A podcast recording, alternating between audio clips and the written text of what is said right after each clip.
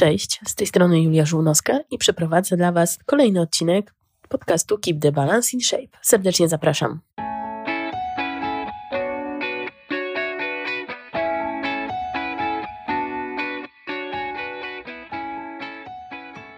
Dzisiejszy podcast przeprowadzę z aktywną zawodową mamą Sylwią Ziemacką, mamą czwórki chłopców. Porozmawiamy o aktywności zawodowej, budowaniu grafików rodzin, o doświadczeniach z pracodawcą, stawianiu granic klientom oraz jak się wyzwolić z robienia wszystkiego na 100%.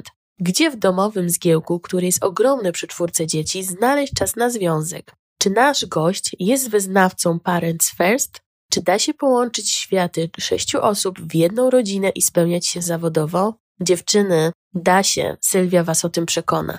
Ja swoje wnioski wyciągnęłam po rozmowie. Czas na Was. Cześć Sylwia. Cześć, dzień dobry. Jesteś mamą czwórki synów. Jakbyś mogła powiedzieć naszym słuchaczom, jak mają na imię, ile mają lat i jak to u Ciebie wygląda? Tak, jestem mamą czwórki chłopców w wieku najstarszy 12 lat, więc właśnie zaczął klasę siódmą, potem dziewięciolatek w klasie trzeciej, prawie siedmiolatek, który właśnie rozpoczął swoją przygodę ze szkołą w klasie pierwszej i cztero i półlatek, który został w przedszkolu jako ostatni. Nie, no super. Powiedz mi, no, zaczynamy tak, ten podcast, jak ty to robisz? Bo dla niektórych to jest w ogóle niewyobrażalne, a właściwie to nie wiem, czy może powinnam zadać pytanie, jak wy to robicie? Tak, I z którym zdaniem się bardziej zgadzasz od z pytaniem? Tak, my to robimy, tak. Akurat y, od początku mamy tę praktykę, że tak, że mamy wspólne dzieci, więc to jest nasza wspólna odpowiedzialność, jak to wszystko poukładać, żeby i dzieci były zaopiekowane i żebyśmy my razem mieli jakąś przyjemność z bycia z tymi dziećmi i bycia sami ze sobą również. No natomiast i dla mnie, dla mojego męża również rozwój zawodowy jest ważny, więc nigdy on e, nie został porzucony, tak? Może były mhm. takie momenty, kiedy on odgrywał mniejszą rolę i myślę, że to jest tak, że trzeba właśnie w ten sposób o to myśleć, że w życiu nic nie trzeba robić zawsze na 100%. Czasami są takie momenty, że trzeba sobie w pewnych obszarach odpuścić, ale na pewno wszystko można sobie mm. poukładać. No, im, im, Im więcej mam tych dzieci i im więcej rzeczy ogarniam, tym bardziej przekonuje mnie takie zdanie, które kiedyś ktoś powiedział, że jak nie masz na coś czasu, to znaczy, że to nie jest dla ciebie ważne, bo w sumie tak jak sobie bym teraz pomyślała, czy znajduję czas na rzeczy, które są dla mnie ważne, to chyba bym z pełnym przekonaniem powiedziała, że tak znajduję. Czy ta, ta refleksja cię naszła po czwórce dzieci, czy wcześniej też miałaś taką, takie myśli, że o, o czasie? Wiesz co, chyba już teraz dzieci mam na takim etapie, że już w ogóle mam trochę czasu, żeby pomyśleć, więc w sumie to nie, nie, umiem Ci odpowiedzieć precyzyjnie na to pytanie, no, ale na pewno tę refleksję mam dzisiaj. Okay. Słuchaj, to może zacznijmy tak od początku. Gdybyś naszym słuchaczom opisała, jak wygląda jeden Twój dzień z czwórką dzieci, cała logistyka, wstawanie, żebyśmy mieli, wiesz, jak to w ogóle wygląda, o. No, teraz to już mi się wydaje, że jest bardzo prosto, tak, bo w sumie to tak, wstajemy siódma rano, większość e, dzieci szkolnych ma na ósmą, dwóch starszych, no to już jest samodzielnych, więc oni muszą zadbać. No sami idą do szkoły po prostu, więc jemy śniadanie, przygotowujemy jedzenie do szkoły. Od razu tutaj gwiazdka, mój mąż się zawsze wkurza, ale u mnie każdy z chłopców je co innego, nawet jajka są w innej formie na śniadaniu, z czego jeden je jajecznicę z szynką, drugi jajecznicę bez szynki, trzeci to w zależności od humoru. Ale jakoś tak wychodzę z założenia, że póki jestem w stanie odpowiedzieć na te potrzeby, to jednak staram się to zrobić. Mm. Więc, więc rzeczywiście różne e, śmieszne e, sytuacje z tego czasami wynikają. No i jak oni idą do szkoły, no to ja o ósmej albo ja, albo mój mąż siadamy na rower i tak na 8.30 zawozimy najmłodszego do przedszkola. No i potem jest te parę godzin na aktywności zawodowe.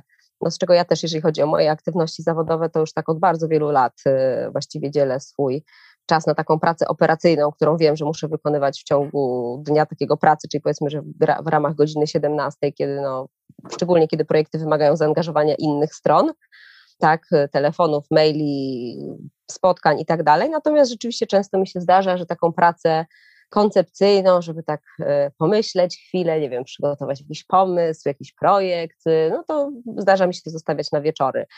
E, przy czym jak oczywiście już mam tego dosyć, to też tak przekładam sobie wszystkie projekty, żeby robić wszystko w ciągu dnia, więc to jest takie płynne, no jakby wydaje mi się, że jestem na takim etapie, że dosyć dobrze już znam siebie i swoje możliwości też wiem, kiedy już dochodzę do ściany i, i trzeba wtedy złapać głęboki oddech, ale ogólnie raczej jestem osobą, która potrafi połączyć wiele rzeczy, jakby no akurat uważam się za mistrza logistyki, więc rzeczywiście mm. tutaj e, przekładanie różnych rzeczy, łączenie zdaje egzamin. Czyli generalnie wracają później chłopcy o godzinie 16, 15?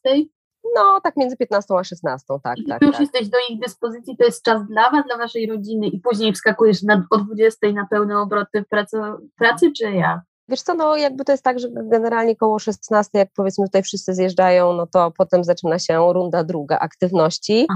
czyli zajęcia dodatkowe. Mhm. Mój najstarszy syn to tutaj jest zapalony y, piłkarz, także on już gra w pierwszej lidze tutaj w jednym z klubów warszawskich, więc to są treningi cztery razy w tygodniu. No póki jest taka pogoda, no to jeździ sam rowerem, póki zajęcia są tutaj w ramach dzielnicy. Natomiast no tego dziewięciolatka, no to zazwyczaj trzeba y, jemu asystować pod, przy podróży na, na treningi. On ma trzy razy w tygodniu. Oczywiście najczęściej oni mają w różnych miejscach i w różnych godzinach.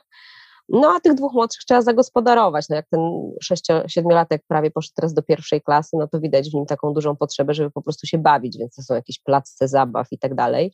No ale rzeczywiście staram się, żeby gdzieś tam na 19 zjechać do domu, zjeść kolację i o 20, żeby przynajmniej ci młodsi byli w łóżkach. No i od tej 21 powiedzmy, że jest taki czas dla mnie, dla mnie i wspólny dla mnie i dla mojego męża lub ewentualnie na jakieś takie e, kwestie zawodowe. Przy czym ja też muszę na przykład powiedzieć, że ja naprawdę zazwyczaj wchodzę w projekty zawodowe takie, które ja lubię, które mnie kręcą, więc ja też nie mam takiego poczucia, że po prostu to jest jakaś kara, że ja muszę wieczorem usiąść. Po prostu ja lubię mieć zajętą głowę i przy czwórce dzieci wolę mieć zajętą głowę sprawami zawodowymi niż jakby myśleniem o tym, co danego dnia kto co zrobił i dlaczego i czy to jest źle, czy to jest dobrze. Już jakby ten etap mam trochę za sobą, więc jakby no mam przestrzeń w głowie, żeby myśleć Mhm. o sprawach rozwojowych.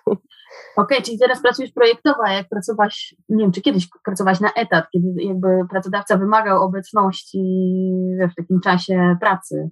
Wiesz co, ja tak pracowałam przy dwójce pierwszych chłopców, no i wtedy też to jakoś e, godziłam. No wtedy to w ogóle sytuacja też była taka, że wtedy to macierzyńskiego to w ogóle było pół roku, tam 5 miesięcy, 20 tygodni zdaje się. Ja też zawsze wracałam do pracy po tym pół roku, z czego tam ewentualnie jakoś tak e, przejściowy okres, no to było pół etatu, potem trzy czwarte, potem cały etat, no ale mniej więcej po kolejnym pół roku dochodziłam do tego całego etatu. No i dzieci były, wiesz, w przedszkolach, e, bo moje dzieci jakby, jak nie miały żłobków, no to gdzieś tam i tak do tych przedszkoli prywatnych e, zaczynały chodzić w wieku tam powiedzmy dwóch lat. Mm, No akurat też jestem w tej komfortowej sytuacji, że moi rodzice mieszkają blisko nas i też zawsze chętnie jakby wspomagali mnie w jakichś takich sytuacjach wymagających. Mąż też jakby pra, pracował na etacie, pracuje na etacie, no ale też jakby w taki przewidywalny sposób, tak, czyli jakby zazwyczaj pamiętam, że rzeczywiście było tak, że przy tych starszych, jak oni byli w przedszkolu, no to na przykład ja zaprowadzałam, bo ja wtedy mogłam być w pracy na tą dziewiątą, dziewiątą trzydzieści, co oczywiście konsekwencją tego było, że siedziałam do 17, 17.30, ale mąż jeździł do pracy na ósmą, tak, po prostu jedząc szybko śniadanie i wychodząc, no już o 16 był wolny, więc był w stanie dzieci odebrać o godzinie 16.30 i się nimi zająć. No więc to tak, e, no jakoś to tak zdawało egzamin, przyznam szczerze zawsze.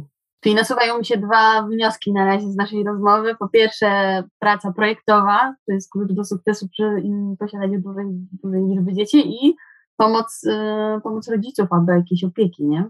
No rodziców albo w ogóle znajomych. No ja myślę, że tutaj właśnie ma- mam taką refleksję często, jak rozmawiam z innymi. Akurat my tutaj w- naszym rewirze, tak, to mamy rzeczywiście takie community, taką społeczność, która się wspiera i to naprawdę zdaje egzamin, tak? Znaczy ja nigdy w życiu od urodzenia pierwszego dziecka, nigdy w życiu nie miałam takiego poczucia, że jestem z tym sama, tak? Znaczy abstrahując od tego, że oczywiście Zbyszek był zawsze zaangażowany i chętny do pomocy, Zbyszek moje- mąż. Zbyszek Mhm. mąż, tak, e, to jeszcze, i moi rodzice również, to przyznam szczerze, że jakby no te kontakty z innymi rodzicami w przedszkolu, w szkole, tak, ile razy się zdarzało, że nie wiem, koleżanka dzwoni, słuchaj, właśnie odbieram Alka, e, wiesz, to może od razu wezmę twojego Olka, ja mówię, to super, to co, do 18, tak, do 18 spokojnie mogą siedzieć, się bawić, tak, no i to jest takie super, tak, że wiesz, że po prostu masz nie wiem, 10 przynajmniej kolejnych osób. Ja zawsze w przedszkolu, w szkole mam od razu, jak jest rozpoczęcie roku i się daje upoważnienia, kto może od, e, jakby odbierać, to my od razu tam wpisujemy z 10 osób wzajemnie po grupie, tak, żeby po prostu Mhm. no, nigdy właśnie nie być w takiej awaryjnej sytuacji. I to super zdaje egzamin, ale wydaje mi się, że to nie jest jakieś takie y, bardzo popularne podejście w wielu innych miejscach, tak jak rozmawiam z rodzicami. Jakoś chyba jest taka często taka może wewnętrzna potrzeba, albo nie wiem, nie wiem z czego to wynika, że, że ja muszę sam, tak? A tak naprawdę te dzieci w pewnym wieku, to już dzieci, one chętniej tak naprawdę spędzą czas z równolatkami, się pobawią, spędzą ten czas razem. To już jakby no, w wieku 6-7 lat to już dziecko no, nie musi być przyklejone do rodziców non-stop. Mhm. Także myślę, że należy sobie ułatwiać życie i właśnie w ten sposób, że też się zawsze śmieję, że ja zawsze raz w tygodniu biorę, nie wiem, kolegów wszystkich jednego, potem drugiego, a potem jak ja wezmę jednego dnia pięciu, no to następnego dnia w ramach reguły wzajemności ktoś inny weźmie, no i tak wczoraj e, mojego 4,5-latka odbierałam dopiero od kolegi o godzinie 19, no i to było bardzo komfortowe, szczególnie w tygodniu, kiedy po prostu zebranie jest codziennie, w szkole, w przedszkolu i tak dalej. Słuchaj, kolejne moje pytanie, no bo poruszyliśmy ten temat kariery i z mojego punktu widzenia dosyć trudne. Powiedz mi, czy widzisz na przykład, gdzie byłaby Twoja kariera, gdybyś nie miała dzieci? Mm, wiesz co, nigdy się nad tym nie zastanawiałam. E, ja też osobiście nie lubię słowa kariera, tylko rozwój zawodowy, bo ja na przykład uważam, że no ja na przykład jestem taką osobą, która po prostu ja wiem, co ja lubię, wiem, w czym jestem dobra, wiem, w czym bym się chciała rozwijać, po prostu szukam takich projektów. Wiesz, zresztą to myślę, że to nie musi być akurat projekt na zasadzie freelancerskiej, to pewnie mógłby być projekt realizowany w ramach firm, tak? Chodzi o to, że dzisiaj jakby myślę, że nawet duże korporacje dają możliwość rozwoju zawodowego, który niekoniecznie oznacza pięcie się do góry, tak? Po prostu czasy takie miejsce, miejsce y, to też jest często kwestia zespołu, z którym się pracuje, to też jest moja taka lekcja, że wiesz, e, że po prostu no, musisz mieć takich ludzi, z którymi się czujesz komfortowo i wtedy to wszystko idzie do przodu bardzo szybko, tak, że jest jakiś taki poziom zaufania, to też wpływa na poziom komfortu, poziom wyznaczania ról, kto co robi, tak, ja w tym momencie, nie wiem, realizuję pewnie z cztery takie równolegle duże projekty, które właściwie są full time, znaczy full time w takim sensie, że one są na, na stałe, tak, mhm. ale jestem w stanie tak tym nawigować, bo ja po prostu poznałam się z tymi osobami, które odpowiadają za każdy z tych projektów, jesteśmy pomawiani na jakieś konkretne rzeczy, na konkretne terminy, tak? I, I, wtedy to po prostu idzie do przodu. No dla wielu osób pewnie byłoby to, no jak można tyle rzeczy robić naraz? No, no można, tak? Jak ktoś tym się zarządza, a nie się tylko reaguje na sytuację, tak? To rzeczywiście uważam, że jestem panem swojego losu i, i jakby nie pozostawiam e, nic przypadkowi co do zasady, no to, to, to, to daje radę, to zdaje egzamin, tak? Także czy ja bym była, no, może, może bym miała takie zapędy, bo to mi wszyscy mówią, że tutaj pewnie mogłabym nie wiadomo co robić, ale no potem trzeba sobie odpowiedzieć na pytanie, co jest ważne w życiu, tak? Ja mogę mieć satysfakcję z projektów y, i to wcale nie, nie, oznacza, czy ja będę dyrektorem tego projektu, czy ja będę, nie wiem, jakąkolwiek rolę miała w tym projekcie. Jeżeli mam takie poczucie, akurat też jestem taką osobą, że szukam projektów, które rzeczywiście mają jakiś taki aspekt społeczny. Czy dla mnie to jest bardzo ważne, żeby był jakiś wyższy cel tych projektów, no, żeby one po prostu jakby no, coś wnosiły w taką naszą przestrzeń społeczno-gospodarczą, polityczną, biznesową, jakkolwiek. No i tak po prostu sama poczucie jakby doceniania nawet tych małych kroków, które gdzieś są po drodze, to jest, to jest jakby, mnie to nakręca, tak, zawodowo. I no nigdy w życiu nie miałam aspiracji, żeby nie wiadomo być jakim prezesem wielkim i tak dalej. Szanuję takie de decyzje. No ja wiem, że w swojej sytuacji zawodowej pewnie chyba bym nawet, no, no, nie miałam jakby ja sama z siebie takiej potrzeby, myślę, że dzieci tutaj niczego nie zmieniły. Znaczy nigdy nie miałam poczucia, żeby dzieci cokolwiek u mnie zmieniły. Wręcz przeciwnie, y, mam wrażenie, że nabierała rozpędu, tak? Znaczy zupełnie nigdy się nie cofnęłam. Mhm. Ale masz takie poczucie, że teraz masz czterolatka i że jakby już, no on ma cztery lata, nie rok, czy tam mniej, że dopiero możesz też właśnie, tak jak wspomniałeś, że, że się rozpędza, że masz więcej czasu, więcej głowy. Wiesz co, no może mam teraz, jakby, jak doszłam do tego, że jakby też mam więcej takiej przestrzeni dla siebie samej. Zawodowo to myślę, że tu się nic nie zmieniło. Znaczy zawsze jakby byłam zaangażowana w różnego rodzaju projekty i one zawsze były ciekawe. Ja to jak już w coś wchodzę, to na 100%. Pamiętam, jak kiedyś zmieniłam pracę, jak byłam, jak tylko urodziłam Olka, czy Matiego właśnie, czyli tego mojego czterolatka i byłam w ciąży, chodziłam do tej pracy i tak wszyscy myśleli, że to moje pierwsze dziecko, więc oczywiście w każdy jakieś rady, no wiesz, ojej, oj, coś tam.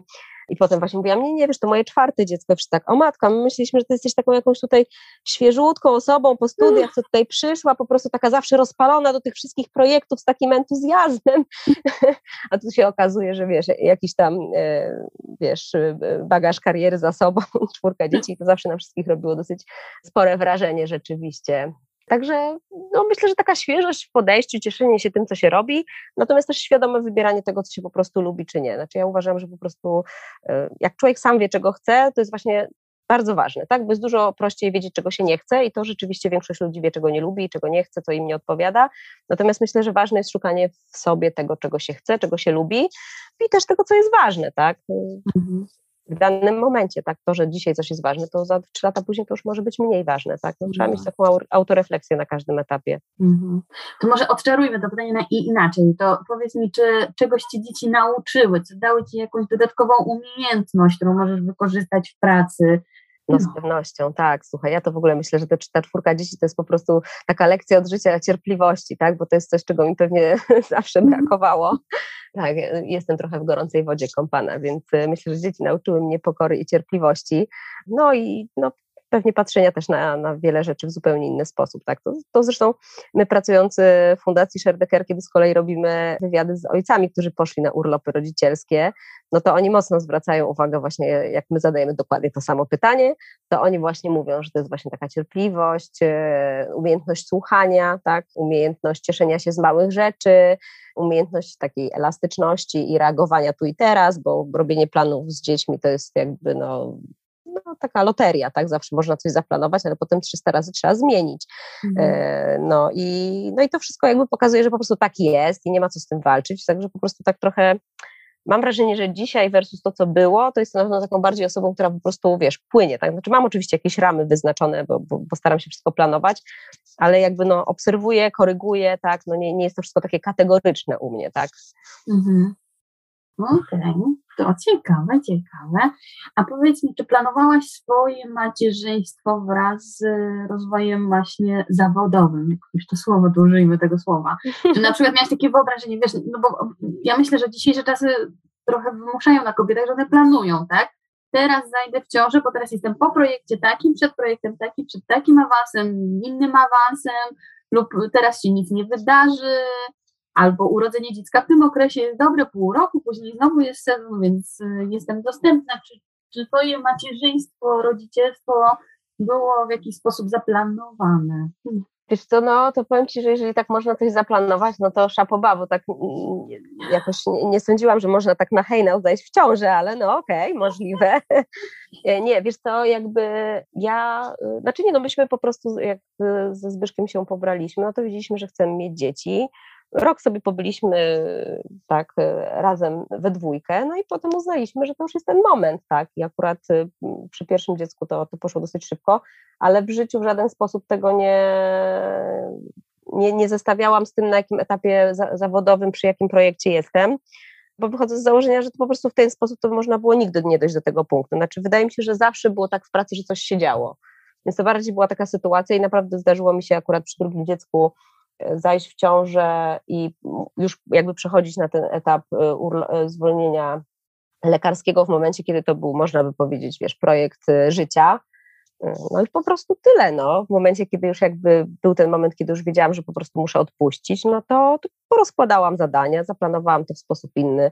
Wiesz, zawsze jak masz właściwych ludzi wokół siebie, są tacy, którzy są bardzo ambitni, mają ochotę się, się realizować. I było, wiesz, kilka innych osób, które chętnie podjęły wyzwanie i to wszystko wyszło świetnie, tak? Wiesz, nie, nie, nie to w ten sposób nigdy nie myślałam.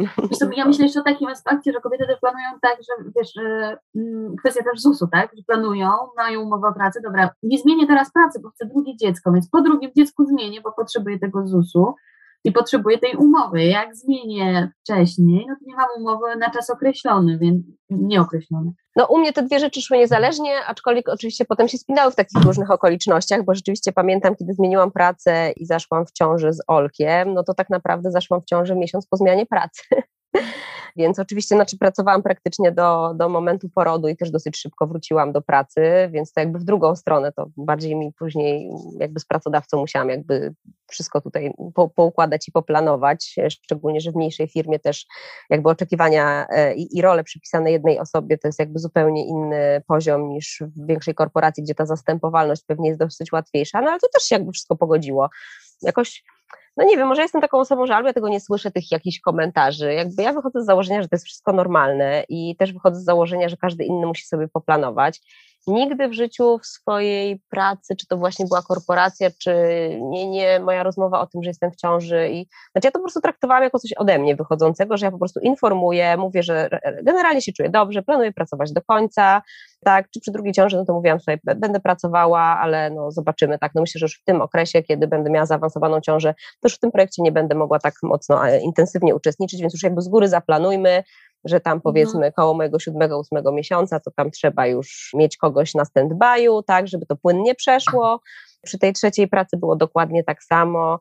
Zresztą przy czwartej to było, podobna była historia, że w sumie zaczęłam pracę i, i też gdzieś chwilę później byłam w ciąży i no nikt nie zrobił z tego, znaczy wszyscy to przyjęli ok. Ja jakby dokładnie powiedziałam od kiedy do kiedy, kiedy wrócę. No nie, nie mam takiego poczucia, żeby, znaczy no nie, jeżeli chodzi o ZUS, to właśnie w drugą stronę, przy tej trzeciej ciąży, to ja potem musiałam się w ZUSie tłumaczyć, że ja zmieniłam pracę i że ja na pewno tam pracowałam, tak, bo to jest taki nietypowy, że kobieta zmienia pracę i, i zachodzi w ciążę, no.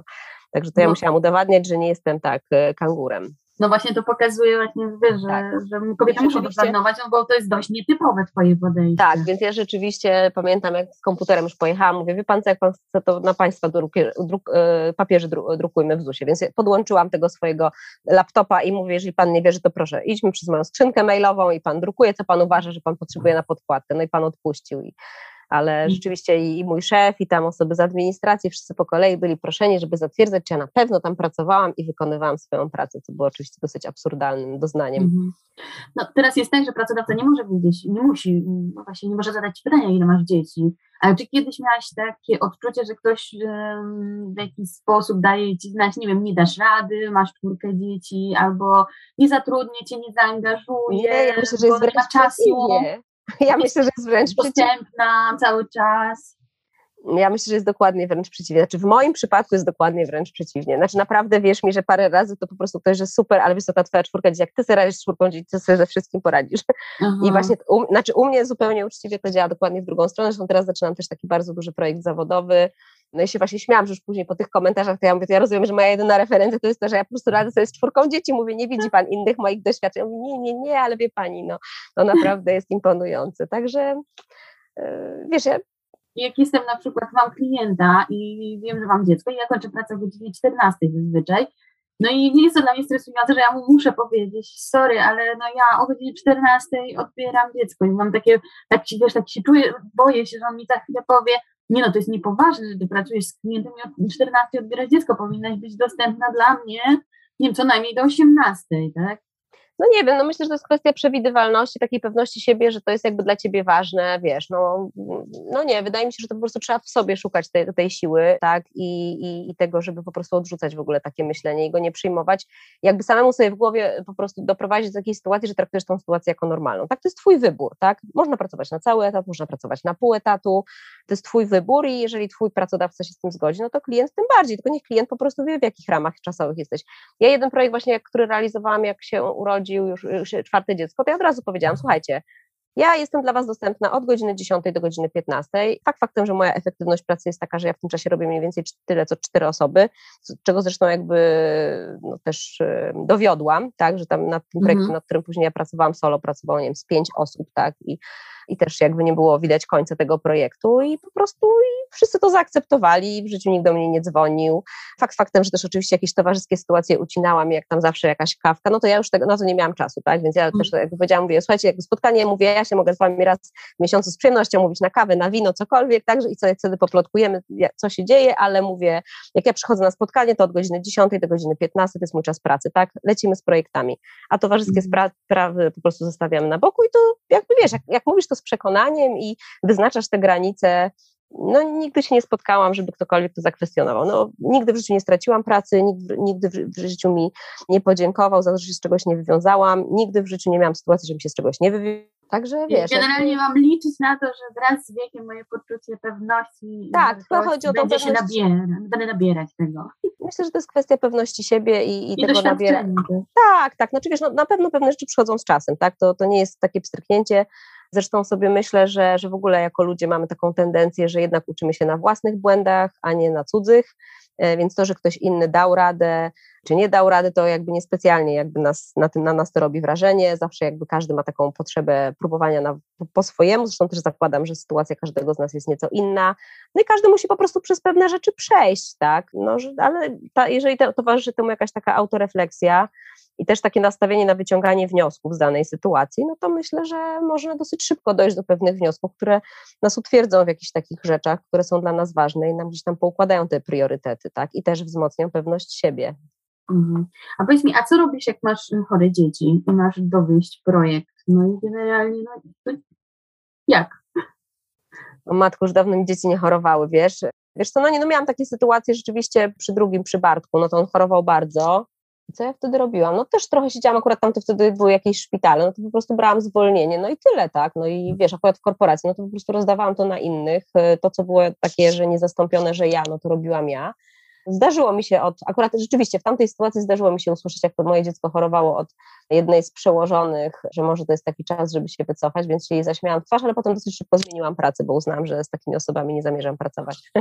A, czyli jest jakaś sytuacja jednak. Tak, była, była, była, aczkolwiek no, to, to, to była bardzo specyficzna osoba, no ale jakby uznałam, że to, to, to coś z nią jest nie tak, jeżeli miała jakby czelność na taki komentarz, niż bardziej ze mną, tak, to jest jakby normalna sytuacja, czasami dzieci chorują, i, i tak dalej. No natomiast oczywiście zdarzało się, że dzieci chorowały, ja siedziałam z komputerem w domu i po prostu, no co, włączasz dzieciom bajki, no i ostatecznie od tego, wiesz, przez jakiś czas nikt nie umrze.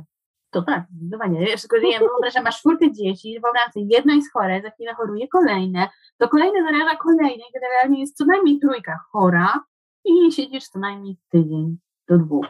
Jakie mam wyobrażenie. Kurczę, nie, no właśnie, wiesz co, jakoś tak mnie to chyba ominęło. Ja tylko z tym jednym rzeczywiście miałam takie przeprawy zdrowotne, i jakoś to tak, wiesz co, no nie wiem, możesz po prostu człowiek szybko wypiera jakieś takie sytuacje.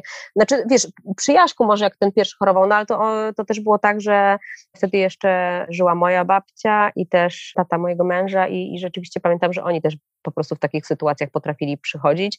Zresztą w ogóle jak ja wracałam na pół etatu, no to oni też wtedy byli zaangażowani, mm. tak, że na początku nie było, nie było niani, tylko tylko oni przychodzili, tak, i na przykład te cztery godziny dziennie zostawali z, z Jaśkiem i potem ja wracałam do pracy, więc też jakby oni no, byli przeciwmowaniu się z Jaśkiem, więc potem jak były rzeczywiście takie sytuacje, kiedy no, on chorował, no to też oni byli w stanie, nawet jak siedzieliśmy razem w domu, tak, to po prostu no, mieli zbudowaną tą relację, nie było problemu. Mhm, A, mhm. aczkolwiek też korzystaliśmy z niań, tak, ja miałam tak, że Ogólnie później przy Jaśku, tak czy siak, jak on już był trochę starszy, to była niania, później przy, przy kolejnych była niania i do, tak naprawdę dopiero Mateusz, jak miał rok, to poszedł do, do żłobka. To było pierwsze mhm. dziecko nasze, które poszło do żłobka tak wcześnie. Tak to około dwóch lat szli do przedszkola. A, czyli jakby do dwóch lat się zajmowała niania, tak? No niania przy Olku to już był ten możliwość podziału urlopu rodzicielskiego, więc jeszcze był Zbyszek po pół roku, roku. tak, i potem niania, tak. No potem tak, niania, tak, tak, tak, tak, mhm. Mhm. A powiedz mi, a masz jakiś taki, e, jakiś pomysł, jakąś, albo coś ulubionego, co może pracodawca dać rodzicom? Jakby dać, no benefit, jakąś możliwość, może to być coś fizycznego, coś niematerialnego. Co by to było, co byś uważała, że to po prostu ułatwi ludziom pracę z dziećmi, posiadanie więcej dzieci, zachęci? Wiesz co, no ja, wiesz, myślę, że na pewno benefity są ważne. No myślę, że też ten, wiesz, ta pandemia i ten elastyczny czas pracy dużo zmieniają, bo tak jak ja rozmawiam z, z rodzicami, no to jednak ta możliwość niejeżdżenia do biura, wiesz, to jest zupełnie inna sytuacja, jak jesteś na miejscu, tak? E, nawet ta godzina dojazdu w jedną czy w drugą stronę, plus nawet jak masz starsze dzieci i ty wiesz, że mm, ty możesz nawet sobie pracować do 17, ale wiesz, że dziecko wróci ze szkoły o godzinie 14, a ty mu nawet podasz obiad, tak? Albo go mhm. odbierzesz, bo, bo, bo szkoła jest blisko, jeżeli jest młodsze dziecko, to, to no myślę, że ten elastyczny czas pracy, tylko że sam elastyczny czas pracy bez takiej zbudowania takiej relacji zbudowanej jednak na zaufaniu, że się szanujemy, tak, że mówimy sobie, znaczy, taka, znaczy elastyczny czas pracy musi iść w parze z jakąś taką e, zaufaniem, z umiejętnością planowania, szanowania drugiej strony, tak, bo to też nie może być tak, że po prostu mój kalendarz jest ważniejszy niż twój kalendarz, w związku z tym, że jak ja muszę coś skończyć o tej godzinie, to ty się musisz dopasować, no to też jest jakaś taka umiejętność, natomiast Dlatego mi się wydaje, że w tym życiu zawodowym to planowanie na, na poziomie projektów, strona wie, że ja po prostu zawsze między godziną 14 a 16 jestem niedostępna, no to tak, należałoby sobie tak to wszystko zaplanować, jeżeli wymagamy drugiej strony do zrealizowania jakichś celów, żeby zmieścić to w tym przedziale czasu elastyczny czas pracy uważam, że w połączeniu jakby ze zbudowaniem sobie takiej relacji, kiedy rzeczywiście czujemy się ze sobą komfortowo, y, tak, mamy do siebie szacunek i zaufanie również do swojego czasu, zadziałać najbardziej, tak. Nie wiem, czy jakieś inne benefity są, to są tutaj. Elastyczne godziny pracy. Właśnie I dużo firm to wprowadza, tak, wiesz, wiesz jest przecież też dużo firm, które te elastyczne godziny pracy, no to polegają na tym, że na przykład ty wiesz, no bo to jest też potem jakby zgranie kalendarzy u siebie jakby w rodzinie, tak, nie wiem, żona, mąż, partner, partnerka, tak, przecież nie każdy musi wykonywać swoją pracę i chce wykonywać, tak, y, dokładnie w tych samych godzinach, tak. Ja akurat dobrze, dobrze znam te godziny elastyczne, bo my akurat udało nam się dostać do państwowego żłobka, że dziecko się urodziło w lipcu, to niestety musiała się dostać we wrześniu dopiero, miała, mogła iść, więc przez dwa miesiące pracowaliśmy ja siódma, czternasta, z czego często od szóstej, bo trzeba było się jakoś wyrobić, a wiesz, jak masz dziecko, to mhm. wychodzisz, nie? Zwłaszcza jeśli masz męża, który zaczyna kola i ci wita tylko wręcza ci dziecko, na słuchawce już ma, te, już ma kola, więc generalnie musiałam być zawsze o tym czasie, więc często przychodziłam na szóstą, żeby się wyrobić jeszcze bardziej. No, on później pracował tam do 23, tak więc mhm. nie siedział. Aczkolwiek jest to mega trudne, bo w ogóle się nie widzieliśmy, tylko wtedy, kiedy mi dziecko przekazywał. Tak? Bo ja wychodziłam, mhm. kiedy oni wszyscy spali, przekazywał mi dziecko w drzwiach, on wracał, kiedy ją spałam. Mhm. No więc y, jakiś czas tak można, nie? Ale fajnie, to fajnie jednak czasem na siebie popatrzeć i patrzmy też na rodzinę też jako trzonem jest związek, nie? Znaczy nie, no to jest mega ważne, tak? Znaczy ja to zawsze y, mówię coś, za co y, wiele osób po prostu robi wielkie oczy i nie jest w stanie y, tego zrozumieć, że ja mówię, że dla mnie ważniejszy niż moje dzieci jest mój mąż. No, parents e, first. Co więcej, potem przy, y, przy jakimś, kiedyś rozmawiałam z jakimś psychologiem i właśnie jak o tym z nim gadałam w ramach jakichś tam wywiadów, to on powiedział, że mówi, no to Jasper Joule mówił, że pierwszym dzieckiem w związku jest związek rodziców.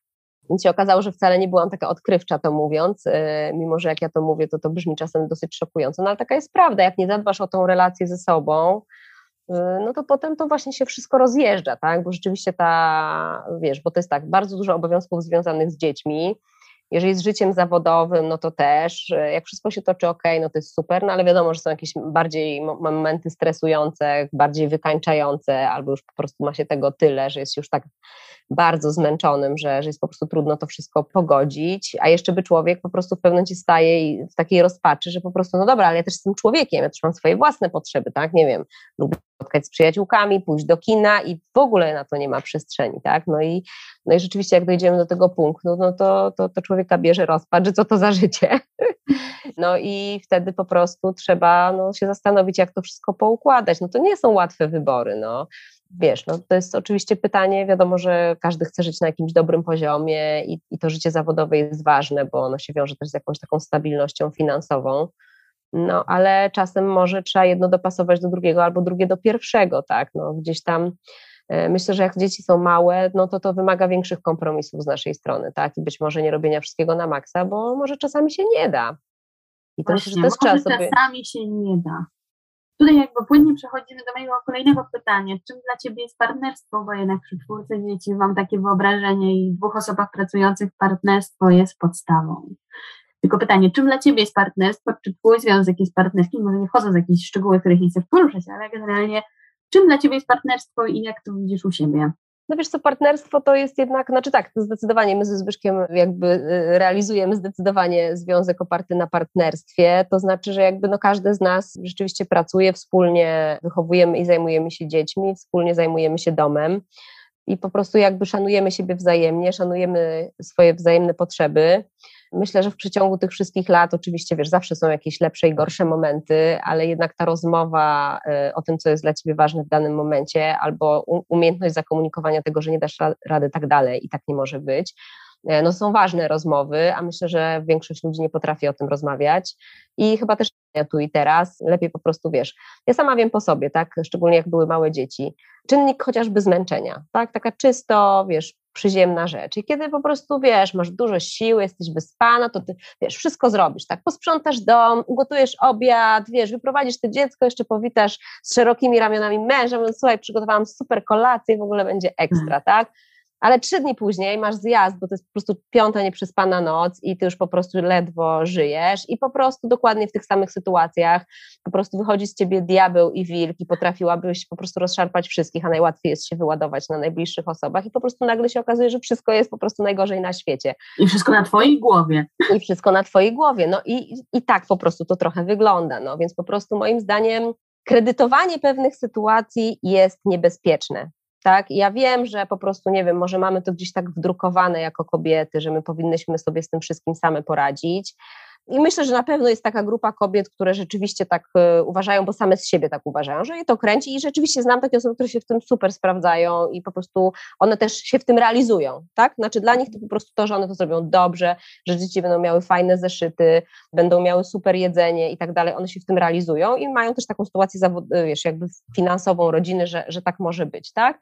Ale znam zdecydowaną większość ze swojego otoczenia, dla których ta sytuacja była mocno uwierająca, tak? I potem się okazuje, że one to robią, ale one nie robią tego dla siebie i potem po paru latach się właściwie się zadajesz sobie pytanie, ale dla kogo ty to robiłaś? Bo czy twoje dzieci będą ci dziękować za to, że one miały uprane majtki i zrobione kanapki do szkoły albo dobry obiad? No kurczę, no nie pamiętam, żebym ja była za to jakoś specjalnie wdzięczna mojej mamie. Dzisiaj pewnie mogłabym to docenić, tak? Wiesz, za co dzieci będą tobie wdzięczne? Co dzieci będą pamiętały z tej relacji? Wiesz, ja pamiętam, że taka najbardziej przełomowa rozmowa, bardzo krótka w moim życiu, łączenia właśnie roli mamy, świeżo upieczonej mamy z życiem zawodowym, to była właśnie jak wróciłam po pierwszym urlopie macierzyńskim, tam po tym pół roku do pracy, no i taka rzeczywiście trochę rozchwiana godzin, dojeżdżanie do Mordoru, więc tam to w ogóle wiesz, dodatkowa godzina dojazdu, dodatkowa godzina powrotu. I pamiętam, że miałam taką znajomą francuskę, taką francuskę przez duże F z pełnym przekonaniem i pewnością siebie, jak już coś robiła, to wszystko. I ona mówi tak: Słuchaj, Sylwia, wiesz co, ja ci powiem tak, nas w domu była czwórka. Moja mama nigdy nie pracowała. Wiesz, że ja nie pamiętam nigdy, żeby ona miała dla nas czas. Ja pamiętam jej plecy. Pamiętam jej plecy po prostu, wiesz, e, kiedy gotowała, kiedy sprzątała, kiedy prasowała. Ja nie, ja nie mam żadnego wspomnienia z nią i tak jak rozmawiam z, moimi, z moim rodzeństwem, żeby tam był jakiś, wiesz, coś fajnego dla nas. Mhm. Więc mówię, wiesz, ja też dużo pracuję, ale ja wiem, że jak ja o godzinie 16 czy 17 to konsekwentnie zamykam wszystkie sprawy zawodowe i to jest mój czas dla moich dzieci. I robimy fajne rzeczy razem. I jestem przekonana, że moje córki będą miały ze mną jakieś fajne wspomnienia.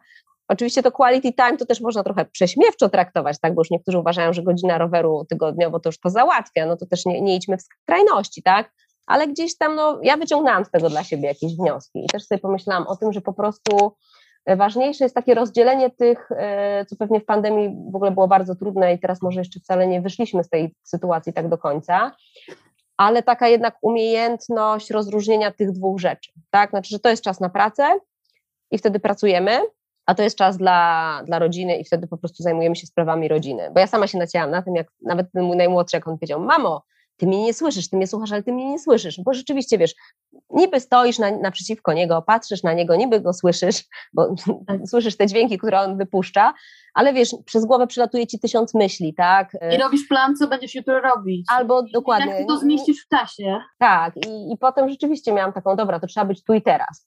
I pamiętam, że Zbyszek odkrył na tym, na Netflixie jest taki świetny miniserial e, Headspace, Wydaje, to jest chyba powiązane z jakąś w ogóle aplikacją do medytacji, ale wiesz, jest to bardzo fajne, bo i pamiętam, żebyśmy rzeczywiście przez jakiś czas wieczorem sobie puszczali, bo to takie 20-minutowe dosłownie odcinki i tam jest tak, że jakby na początku jest jakaś historia wprowadzająca, potem jest jakby fokus na jakiejś konkretnej rzeczy typu wdzięczność albo bądź nie odniesiony do jakichś takich sytuacji, które pewnie dotykają każdego z nas. I potem jest jakieś ćwiczenie. My oczywiście zazwyczaj w tych ćwiczeniach tam na zasadzie zamknij oczy, wyobraź sobie i tak dalej, to myśmy już często zasypiali, ale wiesz, to było takie fajne i taka, wiesz, mała rzecz i potem wiesz, no jakby rzeczywiście taka sztuka bycia tu i teraz, tak, no, a nie zawsze planowania, planowania, te myśli gdzieś uciekają, i powiem to szczerze, wymaga że... pracy, wymaga pracy i ćwiczenia, bo to, to, nie, to nie jest tak, że sobie raz jednego dnia powiesz, tak, dzisiaj będę mindfulness no i generalnie już Ale jesteś. to wszystko wymaga właśnie pracy. Chodzi o to, że dzisiaj no i trochę dążyć do tego, żeby, żeby ten stan osiągnąć. Oczywiście, że to nie jest proste, ani łatwe, ani szybkie, tak? E, wiesz, jeden dojdzie do tego szybciej, drugi wolniej, ale no wiesz, dlatego cały czas mówię o tym, żeby, żeby umieć sobie zdać sprawę z tego, co jest dla nas ważne, i potem tak sobie planować pewne sytuacje życiowe, żeby dojść do tego, żeby umieć wyegzekwować te rzeczy, które są dla nas ważne. No bo jak tak sobie dajesz po prostu, wiesz, zdajesz się na to, co się dzieje wokół ciebie i ty tylko musisz podążać cały czas za jakimiś sytuacjami, a nie jesteś tą osobą, która trochę rozdaje karty w tym wszystkim, no to to jest moim zdaniem na dłuższą metę nie do, nie do wytrzymania. A druga rzecz, która moim zdaniem jest bardzo ważna i to taką ciekawą refleksję w jednym z wywiadów przywołał profesor Barroso, naprawdę bardzo fajnie opowiadał tam, akurat on komentował jakieś kwestie dotyczące pandemii, ale właśnie coś tam powiedział o nastawieniu do życia i na to ktoś, jakiś chyba moderator skomentował, a, czyli no po prostu chodzi o pozytywne myślenie. On mówi nie, chodzi o takie rozsądne podchodzenie do rzeczywistości, czyli mhm. umiejętność odróżnienia rzeczy, na które masz wpływ i na które nie masz wpływu. Bo każdy z nas w swoim życiu ma takie rzeczy, które może zmienić łatwo, coś go uwiera, coś chce zmienić, tak? Ale są takie sytuacje, na które naprawdę nie masz wpływu, ale się nimi przejmujesz, tak?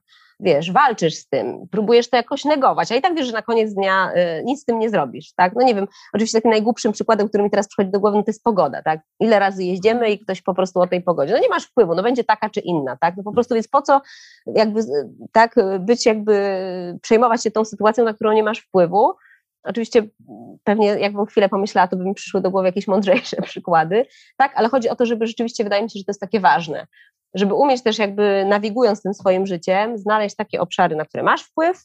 Często zmiana w ogóle będzie bardziej y, dotyczyła tego, jak ty zmienisz nastawienie, niż tak, niż że zmienisz realnie tą sytuację, ale naprawdę jest cała masa sytuacji, na które po prostu też nie masz wpływu i po co się spalać, tak?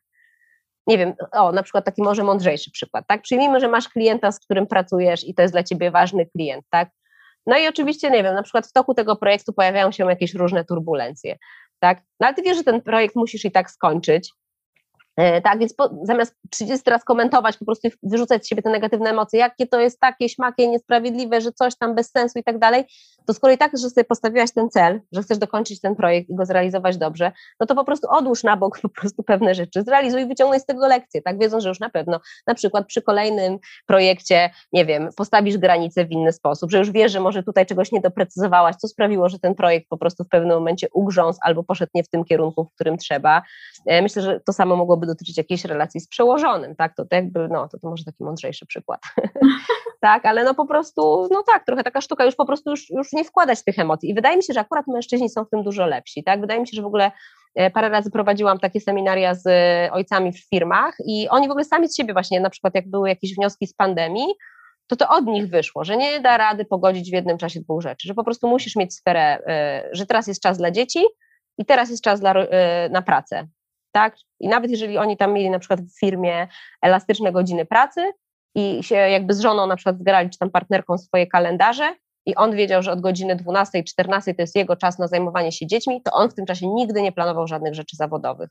On po prostu wiedział, że to jest niemożliwe. I on po prostu sobie mhm. tak po prostu przyjął i tak to robił. I i chyba był mniej targany tymi wszystkimi emocjami i, y, i, tak dalej, niż kobieta, która mówi, dobra, to ja wiem, że między 12 a 14 to ja będę się zajmowała dziećmi, tak? W międzyczasie ale, wsadzi ale, słuchawki nauczy, więc będę Tak, bo tutaj będę się przysłuchiwała. Ja jeszcze się umówiłam, że ja odpiszę na trzy maile w tym czasie, no bo to jest przecież niby chwila, ale potem właśnie ta chwila się zmienia w długo, tutaj to dziecko, tutaj cię rozprasza i, i nagle z tego wychodzi jakaś e, taka nerwowa sytuacja, no więc to jest taka umiejętność, tak. No, Tylko właśnie się zastanawiam, jak tę taką, jak tą umiejętność wykształcić, żeby w tej komunikacji z pracodawcą czy z klientem powiedzieć, znaczy dla mnie to jest bardzo trudno powiedzieć nie, sorry, teraz są dwie godziny, mogę do tego usiąść o godzinie 20 albo moja praca się zaczyna od 6 rano i ja to dla Ciebie zrobię na dziewiątą na wejście, takie, ja, ja nigdy tego jeszcze nie praktykowałam i jest to dla mnie no, to jest, trudne. No to jest asertywność, no ale to trzeba po prostu sobie w to wyrobić. Znaczy moim zdaniem jedna rzecz to jest taka, że jeżeli wiesz, że to jest powtarzalne, to trzeba to po prostu jakby wcześniej zakomunikować, tak, że jakby umówmy się, że jakby rzeczy, do, do, do, przy tym projekcie jestem dyspozycyjna dla Ciebie zawsze między godziną tą i tą, tak? I po prostu tak, tak jestem umówiona i, i, i proszę tak spróbuj Ty zaplanować też potrzeby, które masz względem mnie, tak, żebym ja była w stanie w, tym, w tych okienkach czasowych przygotować dla Ciebie to, co jest dla Ciebie ważne. Wiesz, to jest bardzo trudna sytuacja, ale moim zdaniem akurat tutaj wyjątkowo jestem zwolennikiem tego, żeby być asertywnym, bo wiesz, ja jeszcze zaczynałam swoją e, pracę, karierę w czasach, e, kiedy naprawdę było, wiesz, prawie 20 lat temu, kiedy były dyskietki, e, nie było, wiesz, adresy mailowe to była nowość, no i tak naprawdę w ogóle nikt nie miał telefonów komórkowych, tylko wszystko było przy biurku. I wiesz, i wtedy wszystko było poplanowane, bo nie było gwarancji, że ty będziesz siedziała przy biurku i odbierzesz ten telefon od twojego klienta, który cię poprosi, że potrzebuje coś na już. Nie, no, ja naprawdę mam taką refleksję i ja mam taką refleksję, że wtedy ja po prostu realizowałam wiele projektów równolegle i wszystko było poplanowane. Ja pamiętam, że ja się śmiałam, że po czterech latach, jak dzisiaj sobie patrzę, na ile realizuję projektów, to ja po czterech latach wtedy w pracy w tamtej agencji PR-owej, ja pewnie mogłabym z cztery osoby różne o moim CV obdarować i każde by miało dobre, tak? Bo naprawdę tyle mhm. rzeczy byśmy w stanie robić. I nagle te technologie, pamiętam ten BlackBerry, możliwość, wiesz, y, podpięcia maila do telefonu, sprawił to, że po prostu wszystko jest w bieżączce wszystko jest bieżączce. Wiesz, o jaka bieżączka, o jaka bieżączka, jaka bieżączka, bo ludzie się nie zastanowią, że słuchaj, ja potrzebuję, żeby zrealizować jakąś rzecz, ja potrzebuję takich zasobów, w tym potrzebuję, nie wiem, Julii, y, kogoś tam i kogoś tam, żeby to zrobić. Nie, ty po prostu patrzysz, lecisz po swojej liście tak o 17, o kurde, ja na rano potrzebuję przy tą grafikę, przy na LinkedInie mieliśmy coś wrzucić. No i taka wrzutka do Julii, ty już jakby pozbywasz się odpowiedzialności za to, tak, bo ty wrzuciłaś. Oczywiście ja sobie zdaję sprawę, że jak jesteś w pozycji podwykonawcy agencji szczególnie, no to to jest właśnie taka opcja, że zrób, tak? I, no i mhm. tobie jest głupio odmówić. No ale moim zdaniem tutaj sztuka asertywności i budowanie też takiej relacji, że szanujemy się, tak? Ja wiesz, jak będzie sytuacja podbramkowa, to umówmy się, że ja to zawsze zrobię, ale wiesz, ogólnie co do zasady, to moje ramy czasowe są takie, proszę uwzględnijmy to w harmonogramie. Ja dlatego jestem bardzo dużym zwolennikiem w ogóle harmonogramów, tak, a nie takich wrzutek. Wiesz, jak jest, mówię, jak jest potrzeba, to to zrobię, wyciągnę z tego lekcję odnośnie klienta i odnośnie sytuacji, ale, ale naprawdę asertywność jest ważna i planowanie, i planowanie, i planowanie. Tak, ja też jestem mistrzynią planowania i też bardzo lubię planować i, i lubię szybko działać i szybko realizować. Co ja właśnie odjechałyśmy od mojego tematu, ale jeszcze tematu partnerstwa. Jest jeszcze jedno typu pytanie miałam do partnerstwa. Czy uważasz i czy zgadzasz się z takim zdaniem, że partnerskie relacje w związku sprzyjają wielodzietności? Mm, wiesz co, no, myślę, że tak, aczkolwiek to jest korelacja. E, wiesz co, nie, nie, e, nie powiedziałabym ci jakby, e, czy to jest, co było pierwsze, kura czy jajko. Bo, znaczy w moim przypadku tak było oczywiście. Gdybym ja nie miała wsparcia męża, to w ogóle bym myślę, że na dwójce dzieci zakończyła. Zresztą taka, taka była moja ambicja na początku. Ja mam po prostu brata i uważałam, że to dobrze działa. Mąż akurat jest jedynakiem, ale jego tata z kolei miał pięcioro rodzeństwa i gdzieś tam te, te wzory takich wielo, y, rodzin z wieloma dzie, dziećmi były mu bliskie, więc się dałam namówić. Bez tego to w ogóle nie byłoby mowy, to w ogóle bez dwóch zdań ale znamy też z kolei bardzo dużo rodzin, gdzie pojawia się trzecie dziecko i wtedy po prostu to już jest taki moment, że kobieta, y, która nawet wcześniej robiła bardzo wiele rzeczy sama, dochodzi do ściany i już się po prostu nie da. Mhm. I nagle się okazuje, że po prostu przy trzecim dziecku po prostu to się rozkłada partnersko. Mam wrażenie, że są też na ten temat jakieś badania, bo kiedyś przy rozmowie mm, podczas Rady Programowej Fundacji Sherdecker y, któryś z ekonomistów chyba powoływał się na takie badanie, że to jest jakby, że przy trzecim dziecku po prostu to już jest taka opcja, że nagle po prostu to partnerstwo tak automa z automatu wchodzi, no bo po prostu już jedna osoba tak dochodzi do ściany, no choćby nawet chciała, była najbardziej, najlepiej zorganizowana, no po prostu nie daje rady tych rzeczy pogodzić, szczególnie kiedy jest to kobieta aktywna zawodowo i, to, i wtedy nagle się okazuje, że to wszystko zdaje egzamin. Mhm. Więc ja, mi tutaj się pojawia takie pytanie, jak właśnie przekonać tych, którzy po prostu tego nie robią, że po prostu to tak nagle zdaje egzamin. Tak, w większości przypadków to naprawdę świetnie zdaje egzamin i korzyści oczywiście są dla wszystkich, tak, dla dziecka, które ma fajną relację z dwójką rodziców, dla kobiet, które właśnie po prostu e, może i przez dwa lata chciały robić wszystko same, ale po dwóch latach po prostu nagle już są zmęczone tą sytuacją. No i kiedy one wtedy po tych dwóch latach zakomunikują, że halo, halo, tak dalej być nie może, przecież wszystko robię sama, no to nagle się okazuje, że jest taka lekka, lekkie zdziwienie, że ale przecież no, do tej pory wszystko było super, tak? I to zaczyna rodzić jakieś konflikty, tak? Czy partnerstwo, które przez wielu Polaków jest też rozumiane, że partnerstwo to jest to, jak my się umówimy, czyli kobieta może nie pracować, tak? No i potem jest jedno dziecko, drugie, może czasem trzecie, tak, y, jakby kobieta wszystko poświęca temu, tylko wiesz, te dzieci też potem rosną, te dzieci też potem rosną. No i potem te dzieci już są na takim etapie, że ta, ta rola tej mamy już nie jest taka kluczowa, czy w ogóle już jakby jest mniej takiego ogarniania tych dzieci, no ale potem wrócić na rynek pracy po 10-12 latach, zbudować z powrotem tą pewność siebie, tak, nabrać takiego przekonania, że ja potrafię, to jest też bar bardzo, bardzo trudne. Teraz Zwłaszcza, że ten rynek jest zupełnie inny, bo nawet po roku potrafi być zupełnie, zadzieć się co innego, co pokazuje pandemia. Ja miałam, byłam na macierzyńskim w czasie pandemii i generalnie wróciłam i ta technologia, możliwości, co się dzieje, to jest zupełnie co innego. Musiałam się tego uczyć mm, na nowo. No oczywiście miałam trochę łatwiej, bo i szybciej wróciłam i, no i byłam w stanie to posklejać, ale to i tak było bardzo duży przeskok. No tak, tak, tak. No wiesz, ja pamiętam, że na studiach mnie uczyli na ekonomii, że wypadnięcie z rynku pracy na dwa lata to już tak jakbyś zaczynała od, od, od zera. No to oczywiście było lat temu 20, ale no, biorąc pod uwagę postęp technologiczny i wiele innych rzeczy, no to tak jest. I z drugiej strony, wiesz, ja też wychodzę z założenia, że ja się cały czas czegoś nowego uczę, tak?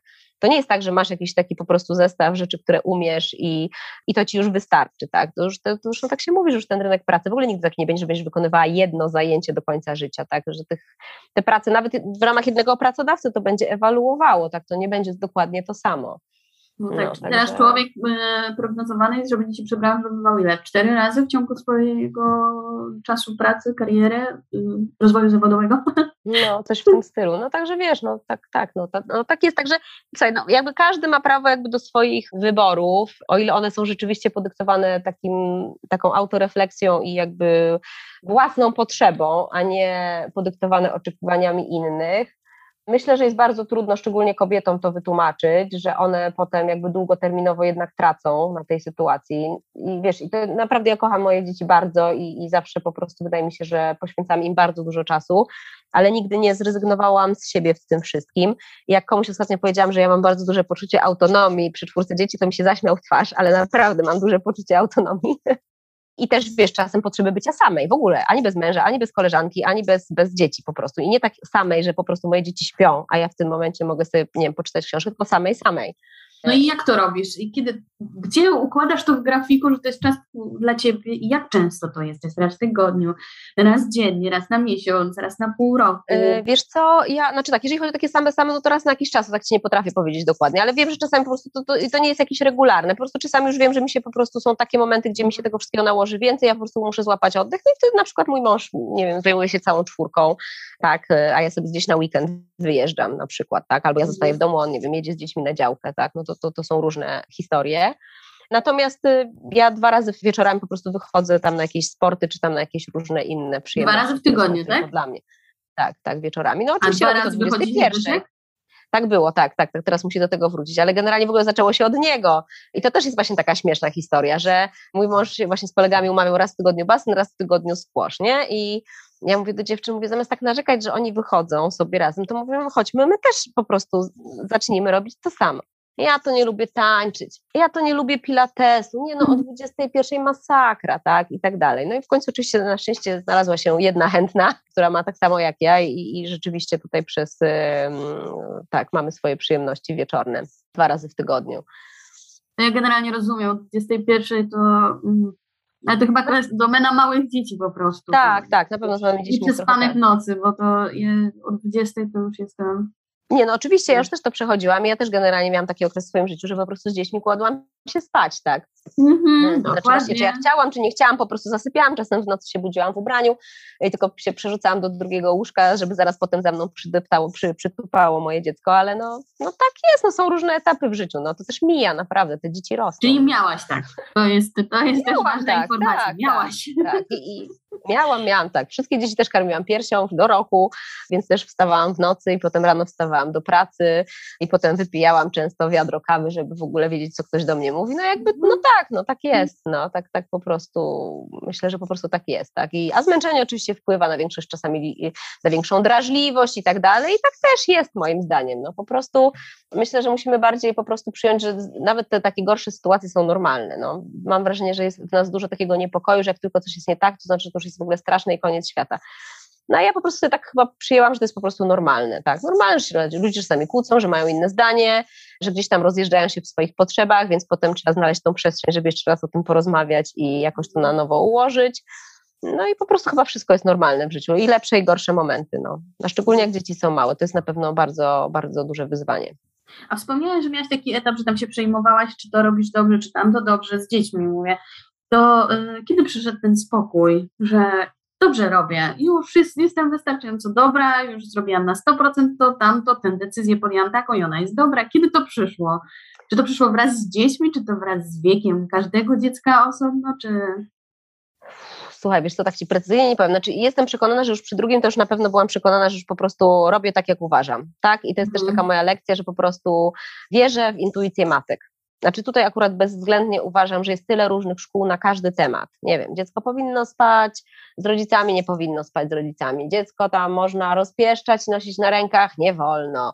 Dawać smoczek, nie dawać smoczka. No i jakby w każdej jednej dziedzinie a propos pieluszek, karmienia, no wszystkiego to znajdziesz oczywiście po prostu, wiesz, skrajnie różne podejścia, przy czym wszystkie udokumentowane naukowo. Tak, na każdą teorię znajdziesz to, badanie, na zupełnie skrajną e, również. Więc, e, więc ja myślę, że po prostu każdy z nas, wiesz, inne rzeczy wynosi z domu, ma inny sposób, wiesz, jakby funkcjonowania i mam jakoś takie nieodparte wrażenie, że jednak warto w tym wszystkim słuchać siebie, że jednak mamy jakoś mają taką intuicję i one czują, że akurat to rozwiązanie akurat w danym momencie jest dobre, a to nie, tak? Jak już wszystko inne po prostu zawodzi, bo nie ma jakby jakiejś jednej jasnej drogi, tak, którą podążać. Wiesz, to nawet wszystko dotyczy jakby, wczoraj dosłownie rozmawiałam z koleżanką, mówi, wiesz co, chyba jest jakaś taka karma związana z lekarzami. Kurczę, wiesz co, siostra mi poleciła pediatrę, no ona zadowolona, jej wszystkie przyjaciółki zadowolone. No a to, co ona tutaj u mnie wyprawiła z tą moją małą, no to jest w ogóle jakiś koszmar. No i rzeczywiście po prostu jak zaczęła opowiadać, to koszmar, tak? No i no, trzeba mieć jakby takiego, no coś, i gdzieś tam u niej się ta lampka zapaliła, no na szczęście skonsultowała sytuację u innego i się okazało, że w sumie ona miała rację. Więc jest coś takiego w tych mamach, że one same poczują, czy ta sytuacja, wiesz, dotycząca właśnie, nie wiem, spania z dzieckiem, czy nie. Ja na przykład byłam taka, że ja po prostu zasypiałam z tymi dziećmi. Ja, ja nie chciałam spać, nigdy nie chciałam spać z dziećmi w, w łóżku, ale zawsze spałam. Z jednym jeszcze do tej pory śpię bo się kładzie się w swoim łóżku, ale i tak w nocy przychodzi. No ale po prostu tak było, znaczy nawet z tym specjalnie nie walczyłam, bo po prostu nie byłam w stanie, tak? Po prostu mnie odcinało kompletnie, jak ja karmiłam i po prostu zasypiałam i koniec, tak? I jakoś, no po prostu tak jest, a drugi, ale koleżanki, które odkładały, to ja im po prostu mówię, kurczę, no ja gratuluję po prostu Mistrzostwo Świata, bo ja wiem, że dzięki temu ty później miałeś szybciej przespane noce. Ja też mam takie poczucie, że jak to dziecko śpi ze mną, się bardziej wierci i ono, jemu jest gorzej i mi jest gorzej, więc mhm. ja też absolutnie jakby, wiesz, racjonalnie rzecz ujmując, super, żeby dziecko spało w swoim łóżku, ale ja pamiętam, że my trzy razy rozstawialiśmy łóżeczko dla dzieci u nas, po czym już przy czwartym że powiedział, mówi, wiesz, że to zawsze była dodatkowa szafa. Mówi, może już nie będziemy rozstawiać. Ja mówię, no masz rację, chyba bez mhm. sensu. No już przy mhm. czwartym żeśmy je rozstawili. No, ale natomiast y, wiesz co, no kurczę, no myślę, że warto jest po prostu szukać ludzi w, swoich, w swoim otoczeniu, jeszcze a propos tego twojego pytania, jak sobie zdawać sprawę, czy wszystko wiesz, czy nie wiesz, do których masz jakieś takie zaufanie, tak, które ci mogą pomóc i to zrobią z życzliwością, a nie z tymi dawaniem rad, że ja to robiłam tak, a ja to tak, a źle, mhm. źle, źle, tak? Bo mówić, my mieliśmy taką opcję, pamiętam, że jak wyszliśmy z pierwszym dzieckiem ze szpitala, że tam, nie wiem, coś było, już nie wiem, a propos, no nie wiem, pieluchy, moczu czy czegoś i po prostu w ogóle jedna książka mówi, że to już jest dramat, to znaczy, że nerki źle pracują i w ogóle, no to my już w ogóle, o Matko Boska, co to się dzieje. Druga książka w ogóle, nie, olej, to w ogóle to wiesz, to tak może być do tygodnia. No ja w końcu mówię, dobra, słuchaj, dzwonię do tego Madalińskiego, tak, no zadzwoniłam na oddział położniczy, mówię, że taka sytuacja, pani mówi, nie, to do tam u chłopców tam do siódmego tam dnia, tak może być, pani się tym nie przejmuje. No i w końcu już później przyjęłam taką zasadę, że już w ogóle przestałam czytać te książki, tylko dzwoniłam na Madalińskiego, tak, z każdym pytaniem, no potem oczywiście gdzieś tam były jakiś pediatra, tak, do którego nawet nie pierwszy, nie drugi, tylko chyba dziesiąty, który uznałam, że jest super i, i ma takie podejście, które mi pasuje. Właśnie to, też się tak zastanawiam, no bo z jednej strony mamy to, że mówi nam głos, a z drugiej strony mamy, wiesz, takie przewrażliwienie, które właśnie, to może być albo twój głos i to ma, twoja matczyna ma, ma, twoja matczyność ma rację, albo no brak dystansu, nie? Więc tutaj jest takie, że chyba to wraz z wiekiem i doświadczeniem przychodzi ci, że Wiesz, no ten głos nie mamą. jest matczyny, to jest generalnie twoja panika. Ale wiesz, na wszystko właśnie trzeba czasu, wiesz, chyba, nie wiem, czy to jest tak, że może zawsze tak było, może nasze mamy ma, miały tak samo, ale mam wrażenie, że dzisiaj żyjemy w takich czasach, że po prostu na wszystko chcemy mieć gotowe takie, wiesz, e, rozwiązania. I tak się nie da z macierzyństwem. Tak się nie da po prostu z macierzyństwem. Ty też się uczysz bycia mamą, tak? Ty też się uczysz, po jakimś czasie ty już wiesz, jak dziecko płacze tak, to znaczy, że jest głodna, jak tak, to zaczyna wymuszać. Mhm tak? A potem się okazuje, że wiesz, wszystko już masz ułożone, a potem nagle twoje dziecko się psuje i ty się zastanawiasz, matko boska, co się stało, co się stało, dlaczego ono przestało tak spać, tak dalej. No ono wchodzi w kolejną fazę, tak? Wydaje mi się, że jedyna fajna książka, którą naprawdę polecam wszystkim rodzicom, to jest, y, nie pamiętam teraz y, autora, ale książka pod tytułem Jak być rodzicem i nie skonać.